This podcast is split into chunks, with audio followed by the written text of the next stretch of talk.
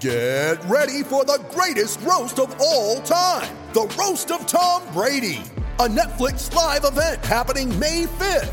Hosted by Kevin Hart, the seven time world champion gets his cleats held to the fire by famous friends and frenemies on an unforgettable night where everything is fair game. Tune in on May 5th at 5 p.m. Pacific time for the Roast of Tom Brady, live only on Netflix. You ready? Showtime. On May 3rd, summer starts with The Fall Guy. Let's do it later. Let's drink a spicy margarita. Make some bad decisions. Yes. Audiences are falling in love with the most entertaining film of the year. Fall guy. Fall guy. Fall guy. That's what the poster said. See Ryan Gosling and Emily Blunt in the movie critics say exists to make you happy. Trying to make it out? Nope. Because I don't either. It's not what I'm into right now. What are you into? Talking. Yeah. The Fall Guy. Only in theaters May 3rd. Rated PG-13. With threats to our nation waiting around every corner, adaptability is more important than ever. When conditions change without notice, quick strategic thinking is crucial. And with obstacles consistently impending, determination is essential in overcoming them. It's this willingness, decisiveness, and resilience that sets Marines apart. With our fighting spirit, we don't just fight battles, we win them. Marines are the constant our nation counts on to fight the unknown. And through adaptable problem solving, we do just that. Learn more at marines.com.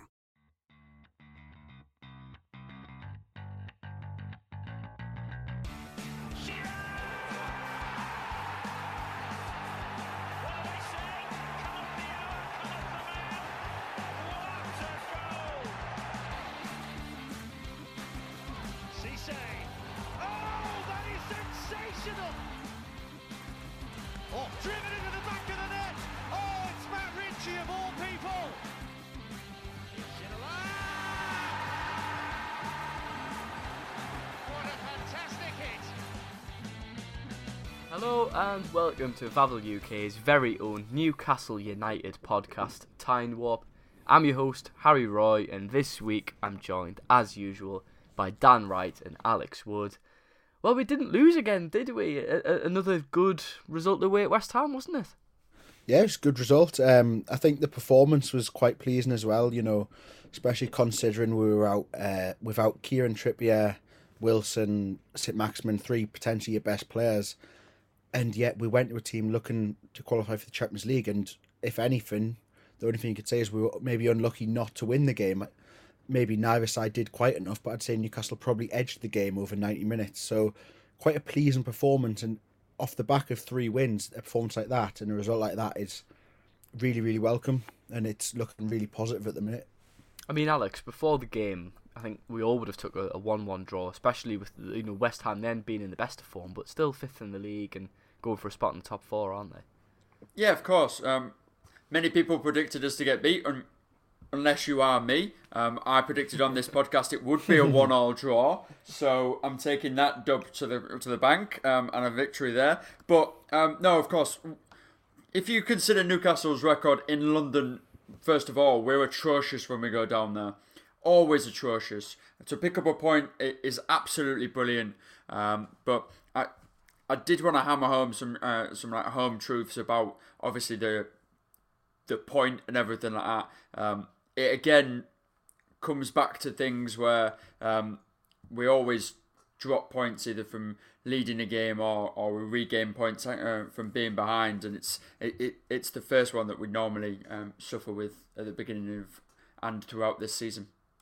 Yeah, it's very true, isn't it? It was nice to have a little bit of a comeback, but I mean, I was in the stands watching the game, and the, especially the first twenty minutes, it was like we're actually dominating the ball here. Newcastle, I, I can't remember the last time we actually played a game in the same, you know, against fellow Premier League opposition where we actually had more possession. So to to go and do that, I thought, you know, really, really pleasing, and I think we're all very happy with the result at full time. You know, to, like we said, it's a, it's a good point away from home, but one we would have took uh, prior to kick off. But I can't help but feel maybe it was two points dropped against them.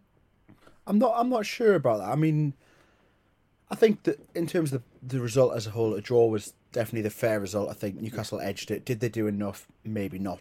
But two points dropped. I think if you put in a performance like that, and you haven't won your last three, then maybe I'd be more inclined to feel like that.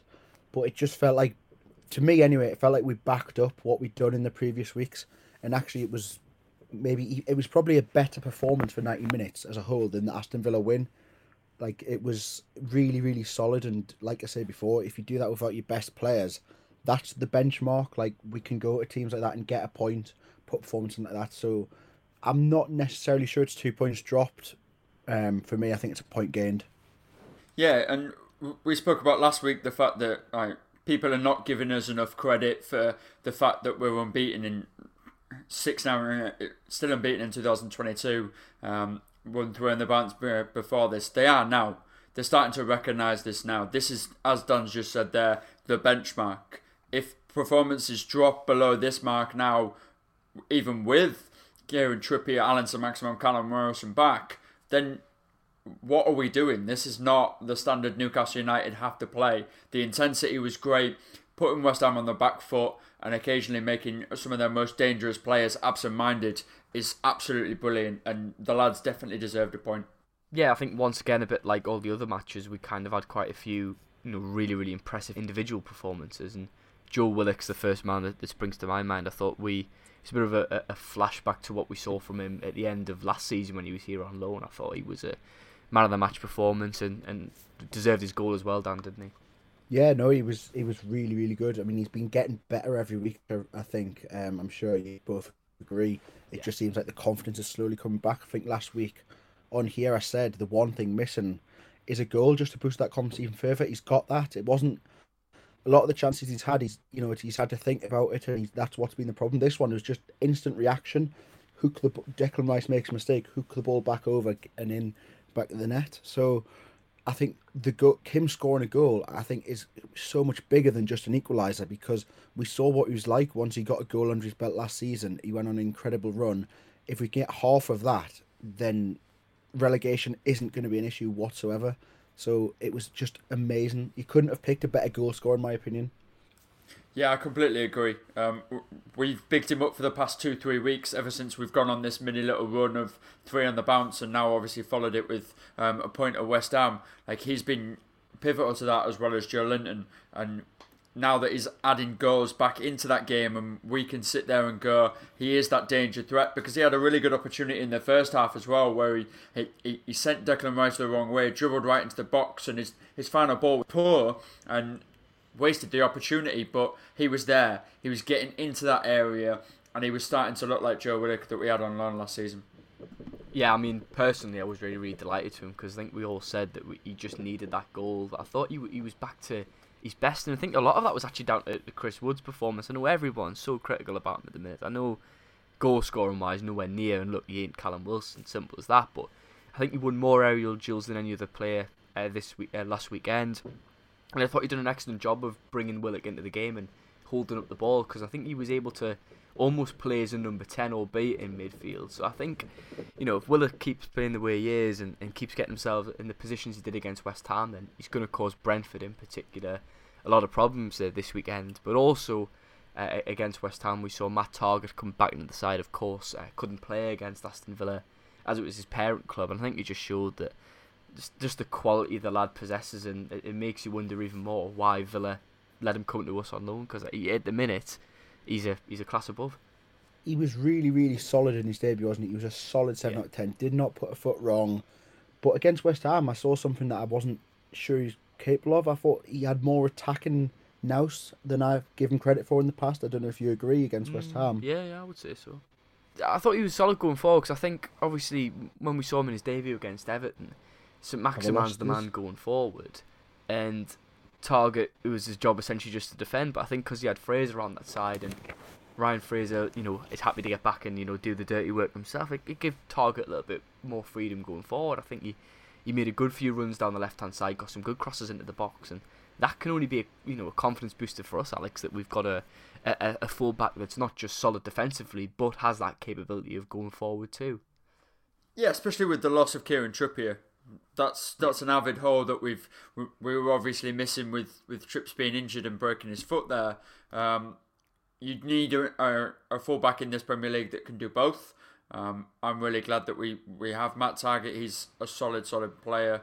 Um, and yeah, overall, the chances that he, he managed to create on Saturday were incredible, um, and I'm I'm really looking forward to him absolutely rinsing Brentford a new one as well. You just led me in nicely there into the, the game on Saturday because I think it was a must win before, you know, everything that happened with Burnley in particular going on a run.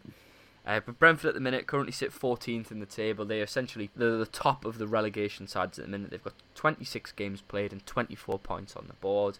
Newcastle two games in hand on Brentford and just two points behind. So a win with I think Everton and Leeds both with, with Chelsea and Man City to play. I think no, not Chelsea, but they've both got tough games this weekend. Uh, you'd like to think that Newcastle can move up to 14th with a victory, but it's going to be hard. And I think especially with I think Burnley's win last night against Spurs was a very sobering experience for a lot of Newcastle fans that maybe just thought that their days of looking at the bottom three scarily are, are past us. But I think it's even put more of an emphasis now on getting a result on Saturday because I think a draw before Burnley winning yesterday might have just been, you know, that's all right, keep us ticking along, but we need to win, don't we, Dan? Yeah, I think so. I mean, it's if you look at Newcastle and Brentford, it seems like two teams in completely opposite trajectories to each other. Brentford are in free fall, and Newcastle are finally putting some results together, which I mean, is my in my experience as a Newcastle fan, can only mean one thing, and it's not good. Don't say that. Um, no, we've seen it all before, but I think Newcastle can go there with real, real, genuine confidence and a bit of a swagger about them because the way they're playing football, they, they should have confidence about them. I mean, is is St Maximin back? Do we do we know that? He looked, Well- he, he's been in the gym and Apparently, he's still in Monaco. He's been over there doing Right. some training. I think a lot of it's down to the Helios tournament that he held there. But I, it doesn't look good. You never know. But he, did you not see the Instagram photo today where he's in some sort of like oxygen chamber, and someone um, knew something about that and said it's for a quick recovery. So maybe they're gonna try and get him back. But if he's if he's abroad, I personally don't see him playing. But I think it's a worry, isn't it, with not having him playing? Just because Ryan Fraser's also uh, an injury doubt for this game as well. He, he come off with a little bit of a, Yeah. a bit of a tight hamstring, I think, on uh, after the game on, on Saturday. So I think without Fraser and St Maximin, uh, that's a big blow to our front line, especially when you're looking to score goals. I mean, the the, the play. I mean, Murphy, I thought done all right on Saturday. Yeah, you'd have I to bring thought we did well, yeah. as well. Yeah. I think the thing is Murphy's got more attacking quality than than Almiron hasn't he? So Yeah. Almiron's quick, he's a live wire, he'll press high, but Murphy's got more about him in terms of crossing, in terms of that final ball. So I think if you if you are without Fraser and St Maximin, I think that would be a massive blow. But th- we've shown now that as a ninety minutes performance, we can we can play all right without our star players. As a team, we look well, way more drilled than we ever were this season. So, say that for example, St Maximin and Fraser are both injured, and we are, are basically playing with our second choice wingers. I'm still going into that game with confidence, thinking, do you know what? We've we've got a very good chance of winning this game because of the way that they're playing as a unit, and that's just polar opposite of anything we said before Steve Bruce, uh, before uh, Eddie Howe came in. I think the big shift's the fitness issues as well. If that's completely Huge, been eradicated, huge, 'Cause I think it was a big eye opener, especially for me on Saturday, because we knew that the look the lads are are a lot fitter. But if you look at that first game against West Ham Mm. and compare it to the one we saw last weekend, huge differences in terms of, of, of the fitness of the players. And we actually outran, I didn't say we outran West Ham, but we comfortably, you know, went toe to toe with them. Something we weren't able to do a few months ago. So Alex, even with you know, if we were to lose St Maximin and Fraser, you know, ahead of Saturday, are you as confident as us that we can get a result here? hundred percent. Um, I, I I will utilize um, something that Dan said earlier. Um, I'm not trying to immediately copy everything in, in terms of the um, tra- in terms of the trajectory thing because um, it is. Uh, I think that's the best way I've uh, heard it described of this weekend's tie all over the place. Like when we first played them uh, earlier on in the season, we were crashing, they were rising. Now it's completely the other way around, and I think for me, everything in football is about momentum and confidence. Newcastle have that in abundance, and Brentford have that in absolute nothing. They don't have it, any of it. Um, so yeah, I, to build on another thing, I really, really like Miguel Almiron. I adore him. I think he's amazing on his day. And if you give him that left hand side, or even the right hand side, he can play both. If you give him that left hand side, and you say run, press that right back, run, run, run. He'll do it with that ginormous childish grin on his face that just makes you absolutely love him. Um, and he is a hard worker for this team. Yes, final ball's not as good as Jacob Murphy, but he is probably the fittest player on our uh, on our team, and he will run for absolute days.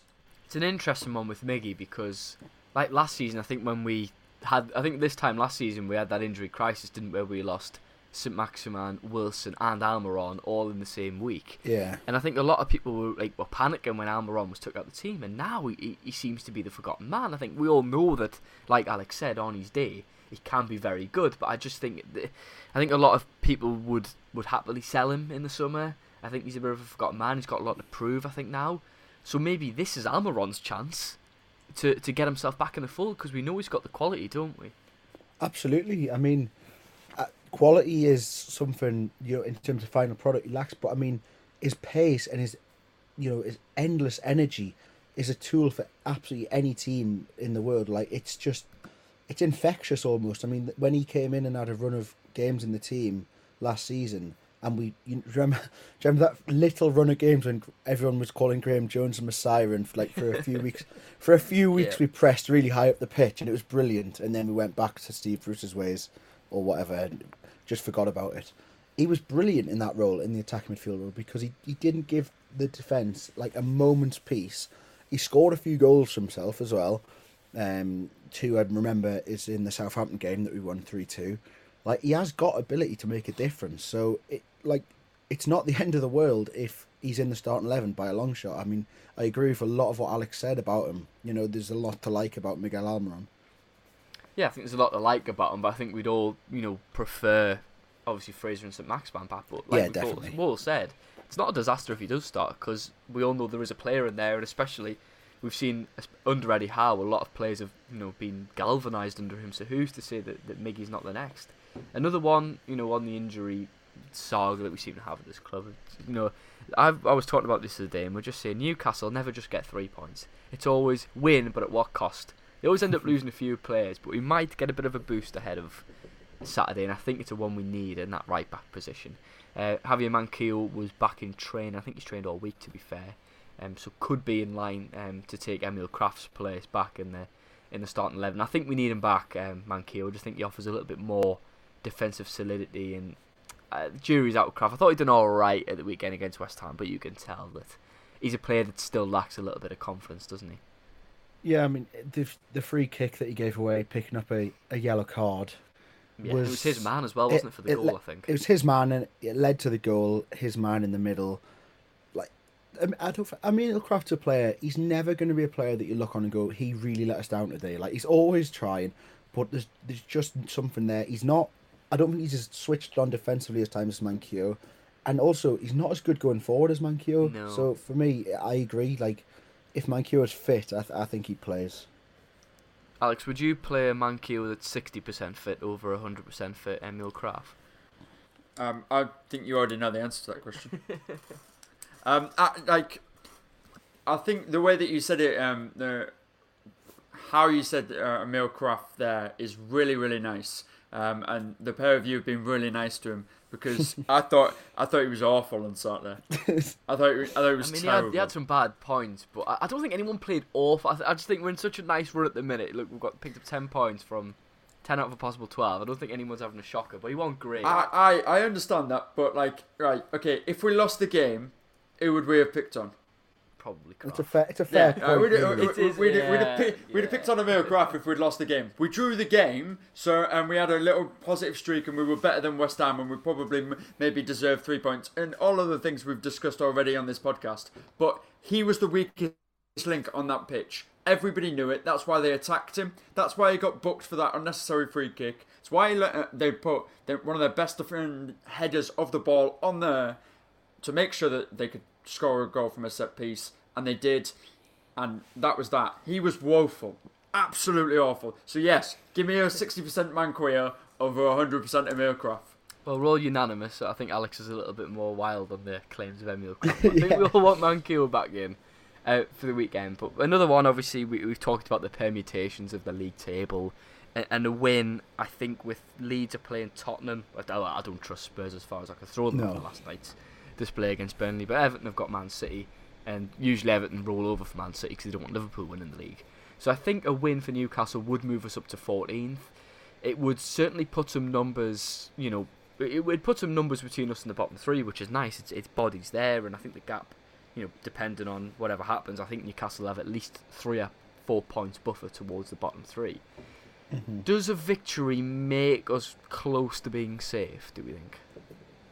I think we're certainly on our way there. I mean, a loss it does the complete opposite because then you know we're really in trouble right again. But I think a win.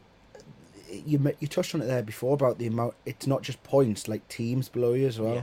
I think that'll be a psychological boost massively because for so long we've all we've all been in this mindset that it's the bottom four, three from four will go, but Yeah. actually It's now seven or eight, isn't it? it's yeah. it's really not looking like that anymore. And the fact that it's opening up is surely a big bonus for Newcastle and the likes of Burnley and Norwich as well, because they'll be thinking if we can put a run together, then we can get out of this as well.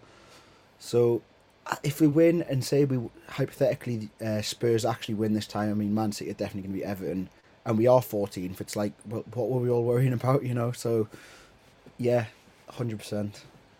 A lot will be made made knowledge to us on Friday when um, Norwich plays Sunderland. Uh, sorry, Southampton. Sunderland, is it the Uh, Southampton. Southampton, sorry. Um, Southampton. When Norwich play Southampton, a lot will be made no- uh, knowledge to us on Friday night. Um, because if Norwich win that game, whoa, boys, it is it's squeaky bum time. It's getting tight down there because it will be it, it will be literally six points between bottom and fourteenth. That I'm is chilled one of out. the I'm more chilled out than that, to be honest. I'm thinking if Norwich win, it's sort of like we can catch Southampton. Yeah, the thing is, you look at the No. league table now, and I'm looking at, it, and I can't believe that Newcastle are only five points behind Leicester. I It's- know. That, like, if, if, if someone said to you before the start of the season, uh, look, you'd be five points behind Leicester after 24 games played, you all would have went, ah, we'll take that because you think Leicester are probably Oh, going to top four. Yeah. No, they're not. It, it, it is a wide open league, and I still think you know there's an opportunity for Newcastle to finish as high as 11th. Of course, they've got to get a little bit more luck on the injury front. I'd like to think. But in terms of relegation, I mean, I've been I've, I've been talking with uh, Johnny, our editor in chief, who's a Burnley fan, and we often banter each other quite a lot about the relegation fight. And we always kind of thought that it was, you know, like you said, Dan, three or four will go. It's wide open now with Burnley's win and our our good form as well.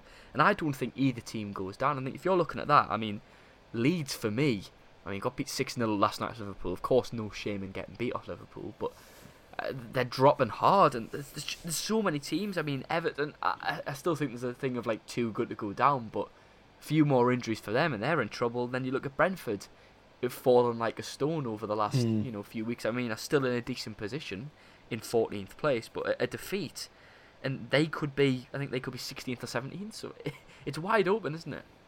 Yeah, I'd say my money's on, on Brentford to go um, w- along minute, with yeah. Watford, uh, along with Watford and Norwich. I think, like you said, Burnley just have this knack, don't they, of just getting out of positions that they probably have no right to get out of, and you've got to give Sean Dyche credit for that, really.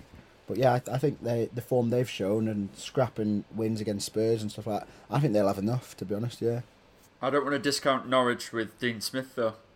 Or I don't think you can discount Roy it. Like to be fair, like because I mean Burnley were on 14 points a week ago. They're now on 20. It can it can turn around so quick. And how many times have we seen back-to-back wins? Like Norwich got, I think Norwich was 17th two weeks ago. Yeah, and we were all were, going, yeah. "Oh, Norwich are the team to watch." Then they got, got thumped off Palace, now bottom of the league. You know, Watford beat Aston Villa away, which was obviously you know a a great result. Sorry, Norwich didn't get thumped off Palace. It was Watford. But like it, it's just it's up and down, isn't it, all the time? Like teams win, they fall off. Like now everyone's on the Burnley hype train. What happens if Burnley get beat six 0 the weekend? It, it, I just think it's too close to call at the minute. We've got 14 games to go, and until then, it's it's gonna be. I think it's just gonna change around a lot. And if, it really wouldn't surprise me if the three teams in the bottom three at the minute all stayed up. You can't predict it, can you? No, definitely not. So usually what we do on this podcast, as you all know, we end off on our predictions for the game, but we're not actually going to do that this week. We're going to end off on a bit of an interesting topic regarding stadium relocation and a new badge. But before we get onto that, which I'm sure will be very, very interesting, so do stick around. Got to do our famous predictions. It's Brentford away, Saturday, three o'clock. Dan, what are you going for? Well, I touched on it before about like Newcastle. Usually, when we're in form, the other team's not. We get beat, but I'm going to be positive. I think it'll be a close game, but I think we're going to win 2 1. Alex, are you also think going to win? I'm going to win, but I'm not making it close. We're winning 3 0.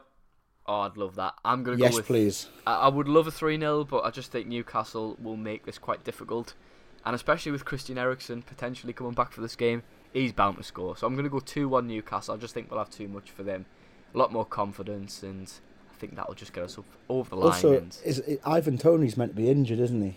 uh, uh, apparently, he might be back. All right, okay. So he's probably going to Never- score. Never well, mind so then. make it three two. Anyways, we're going to win, so it's fine.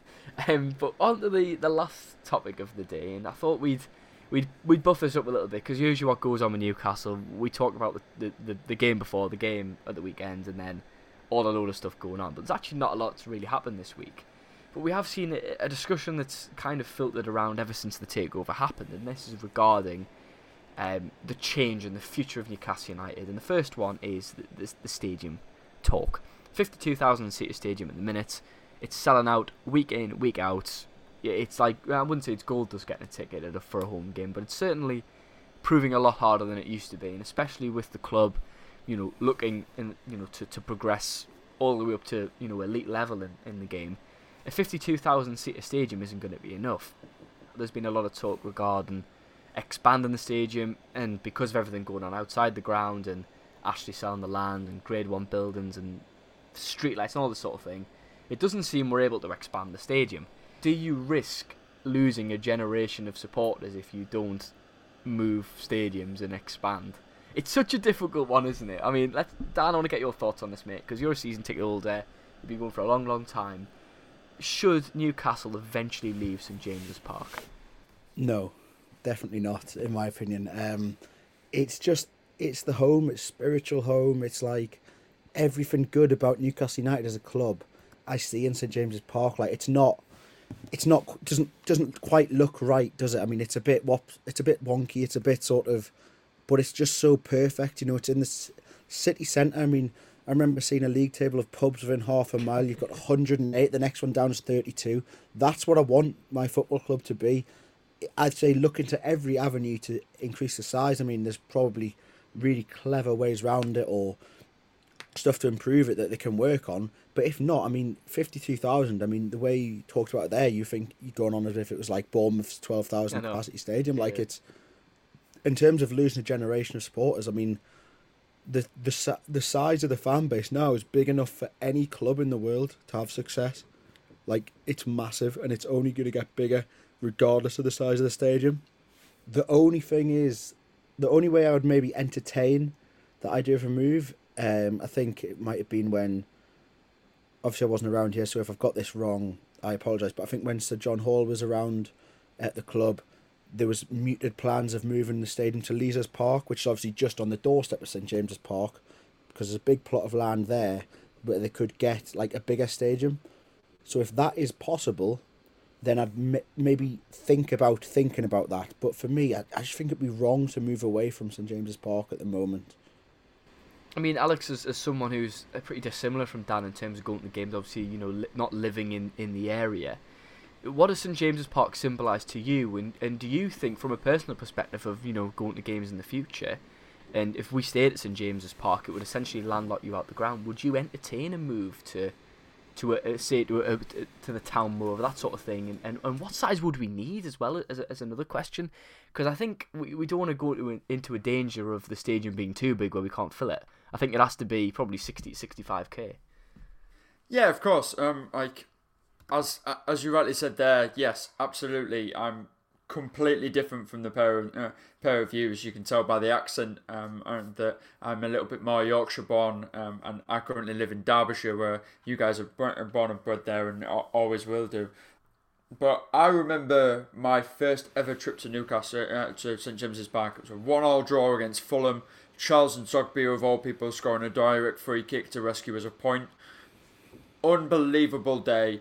I've been to the to the stadium uh, maybe a hundred times, maybe a hundred and one, two, three, whatever it is. But every single time, it is special. You get goosebumps when you walk walk through, when you hear the songs right before the the game start. It is the cathedral on the hill. It's everything that you want. And I do want to just ask something um, there. Do you guys think that because you mentioned it before that you might risk losing a generation of um, like supporters and stuff like that? But my question is, how can you lose a generation of supporters when it sells out every week? It's in everything that is connected with Newcastle. It's right there. You want to go to Matalan? It's right there. You want to go to Primark? It's right there. TK Maxx, anywhere? It's right there. Right down to Chinatown? It's there. You are. It's everywhere in that city. You cannot miss it. So, if you're six, you say, "What's that? What's that, Dad? We'll go next week, son. We'll go next week."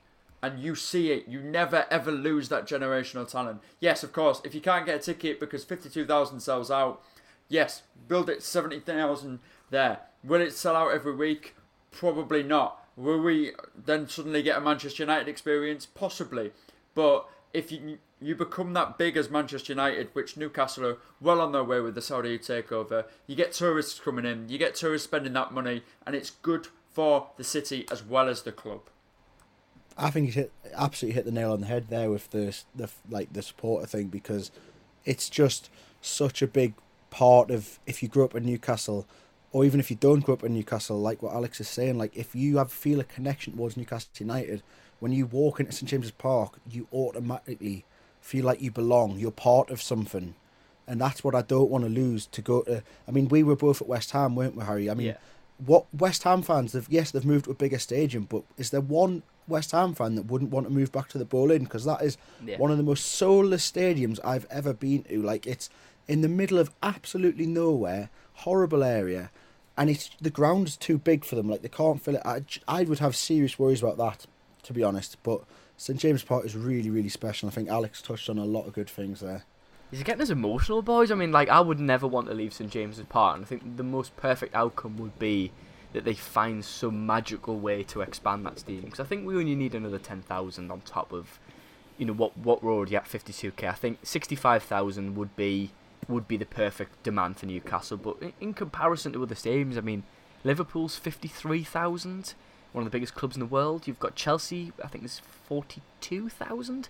They're not Something like that, they're yeah. Not, they're not overly big stadiums, and there's not a, de- a demand for it. So I think, look, in terms of an atmosphere, if you want to keep your atmosphere, I think it's pretty clear, like we've seen with West Ham at the weekend, the worst set of home fans I've ever seen at, at, at an away game, and I've been to some. You know, I've been to Ipswich, Norwich, all sorts, and, and West Ham was the worst. And it's got nothing to do with the supporters. I mean, West Ham fans were the best, some of the best fans we've seen at St James's Park this season. But that stadium, it's just a soulless dome, and I would just hate for Newcastle to move into a new ground and it just turned out something like that. I mean, you ask a Tottenham Hotspur fan, they've moved into that, you know, wonderful. I mean, it's an amazing stadium, the Fantastic, yeah. the Tottenham Hotspur Stadium. But how many of them would want to go back to White Hart Lane? I would say ninety percent. It seems that the grass is never always greener, and I think with the Saudis' mind on on the other foot, we would get a fantastic stadium. We wouldn't move into a London Stadium equivalent. We'd move into something very very good. But I just think you lose that element of your club if you were to move away from St James's Park it's uh, for me. I think for most Newcastle fans, I think it's just not a not a question. We have to stay at St James's Park, but it is going to come to a day where the the demand is gonna is, is gonna just be insane for the stadium. But something you know we'll have to, to cross at a later line. And another topic as well is the badge. Uh, What do we think about this? Because I've seen a lot of people want to go back to an old badge or maybe get a new one. I think they will, to be honest. I think with you know with PIF and the new consortium coming in, they're probably going to want to re-image the club in terms of you know moving it away from the Ashley era and that sort of thing. But the current badge we've got, that's all I've known as a Newcastle fan. I'm, I'm 21. It's the only badge I've ever known. It's a crest that means so much to me. I think a bit like the stadium, you you're kind of losing a part of your club forever. I'm less emotionally attached to the badge. Like, I wouldn't be bothered if they moved badges. Like, like you. I mean, it's the only one I've ever known as a fan. I'm sure Alex is the same. It's like, but it's it's a badge. Like, I don't know. It just seems a lot different at the stadium. Like, I mean, you look at Man City have changed theirs. I think they've got a really nice badge now. I think. I mean, you look back. You, you know the the old one that we've had, the one that was a circular sort of thing. The in a one. No, not that one. The one with a castle. The oh, castle I know which one you mean. Yeah, yeah. I think that in terms of a badge, aesthetically, that is probably my favourite Newcastle badge. And the way badges are going these days, they do seem to be more circular. I don't know. I don't know if that's because it's easier to manufacture or just stick on a shirt. I wouldn't mind something like that. Like the badge for me is, it sounds daft because th- the badge is, represents the club, but for me it's a lot less of a big deal than the stadium. I don't know. I don't know where. What do you think, Alex? We've had that badge 34 years, boys. Yeah. That's it. It's it's a generation thing. If you want to get rid of it, if you want to change it, if you want to do that, all I can say is you you better have a bloody good one. I mean, does it symbolise a new era? Because I mean, you look at the, this badge. I mean, like you said, there 30, 40 It's a years. good point. It was it was here at part of the Keegan era, the time under Sir Bobby, of course, Shearer, and it also symbolises, as of most recently, the Mike Ashley era. Mm-hmm. Do we need to move away from this and, and start this new era of Newcastle United with a new crest? Aye, I get that. I'd rather it start start with a new crest than a new stadium or a new uh, or a, a new designed kit. I'd rather us do that. But I, I c- you come through it and you come through different things and you see new generations of Newcastle United and and do all that lot. But all I can think of right this second is 12 months ago, right? Just hypothetically, uh, hear me out, boys. 12 months ago, if we'd heard this rumour, we'd be absolutely getting ready with our torches and pitchforks. Don't you dare change that badge. Don't you dare. How dare you Because the do thing is, with Ashley, right, we'd end up with that. Remember that Leeds badge? Remember the Leeds United badge, the the one they made and then announced it, and Oh, then had aye. to get rid of it after a day. That's that's what happened under Ashley. It would be something awful But with like that. but with more blue and red on it. Blue and red, it'd be Sports Direct, like in the bottom corner. with I mean- But he, he makes a point. To be fair, I'm not sure I agree though because I, I don't think I've ever been that like obviously if it was a terrible badge and it did have something to do with the owner, then yeah, hundred percent. But if it was just a genuine sort of attempt to sort of refresh the look, it happens all the happens all the time. Football, it doesn't bother me. I don't think you need it, but it's not something that I would get up in arms about unless it was like a Leeds United disaster of a design. I mean, yeah, I mean, you look through the badges in like the Premier League now, and I think there's not many from my lifetime that actually are still the same badge. I mean, looking at, I mean, Chelsea changed the badge shortly after Abramovich came in, I think. Yeah. Liverpool have kept theirs the same. West Ham have changed their badge. Um, Spurs changed theirs. Uh, Crystal Palace changed theirs recently. Brentford did when they got promoted. I mean, Leeds, funnily enough, didn't. I think Everton changed their badge. Uh, Norwich are changing theirs next season, so it seems quite a, like a regular thing to change badges, and I think it, it really wouldn't surprise me if we had a new one going into the summer. But of course, all this talk about stadiums, it's all hypothetical at the minute. Because look, let's be real. I mean, Newcastle are going to be at St James's Park for at least another five to ten years. To be honest, it's something in the future, but it, they are good talking points, aren't they? Because it just shows that the, the future's very bright for this club, regardless of where they are and what badge they've got. Definitely. I mean, I'd rather have a debate saying, is the stadium too big for us? I mean, at the start of the season, it was like, can we get enough Yeah. people in the ground to make it look respectable? Like, it's just a completely different shift, and that's all because of the takeover and the fact that the the, the supporter base has hope now, which we've been missing for so long. So it's nice to have these discussions, to be honest. I'm really looking forward to Sean Longstaff lifting a Premier League trophy at Newcastle United in St James's Park. Long may it continue. Dan, do you still have that bet on Eddie Howe to be the first English manager to win the Premier League? I do, yeah. It's shockingly poor odds. What was this? What did you get at that? um, just loading Sky Bet. This was like I think it was one of the first nights he'd been appointed. I must have had a few drinks or something because it's a stupid bet at fourteen to one. 14 to 1. For, uh, this is shocking. It should be at least 50. the d- the day before the take, you remember when we recorded that podcast the Wednesday before the, The takeover, like the day yeah. the Cans podcast. I also put a tenner on Newcastle finishing the top half that night, and I was absolutely buzzing because I thought six, 16 to one. That's a stupid price. What is Sky doing? um, needless to say, that's probably not going to come in, but you never know. The Eddie Howe one, to be fair, he's probably the favourite at the minute in terms of English managers. Just as long as he doesn't I get the sack, but I think I'm not sure he will be because Graham even when I put it when I put it on at the time, he was joint second favourite, and the favourite wasn't even managing in English football at the time was Steven Gerrard. mm, Because I think yeah. everyone's just so sure he's obviously going to move. He's the Jurgen Klopp uh, successor, so I, I'd imagine now that he's in actually in the Premier League, albeit not doing a fantastic job. He's probably even shorter than he was at the time. Well, anyways, I think we'll find out in five to ten years' time, along with whatever stadium we're going to be playing in and what a badge we're going to have. But as always, uh, a great chat with the boys, and hopefully Newcastle can, can win again on on Saturday. Nice to see, isn't it? But uh, this has been Time Up, brought to you by Vavel UK. Make sure you do check out our website for our comprehensive coverage of Newcastle United, the rest of the Premier League, the EFL, you name it, we have got it. From us three lads, thank you very much for listening, and we will catch you all next time. Sports Social Podcast Network.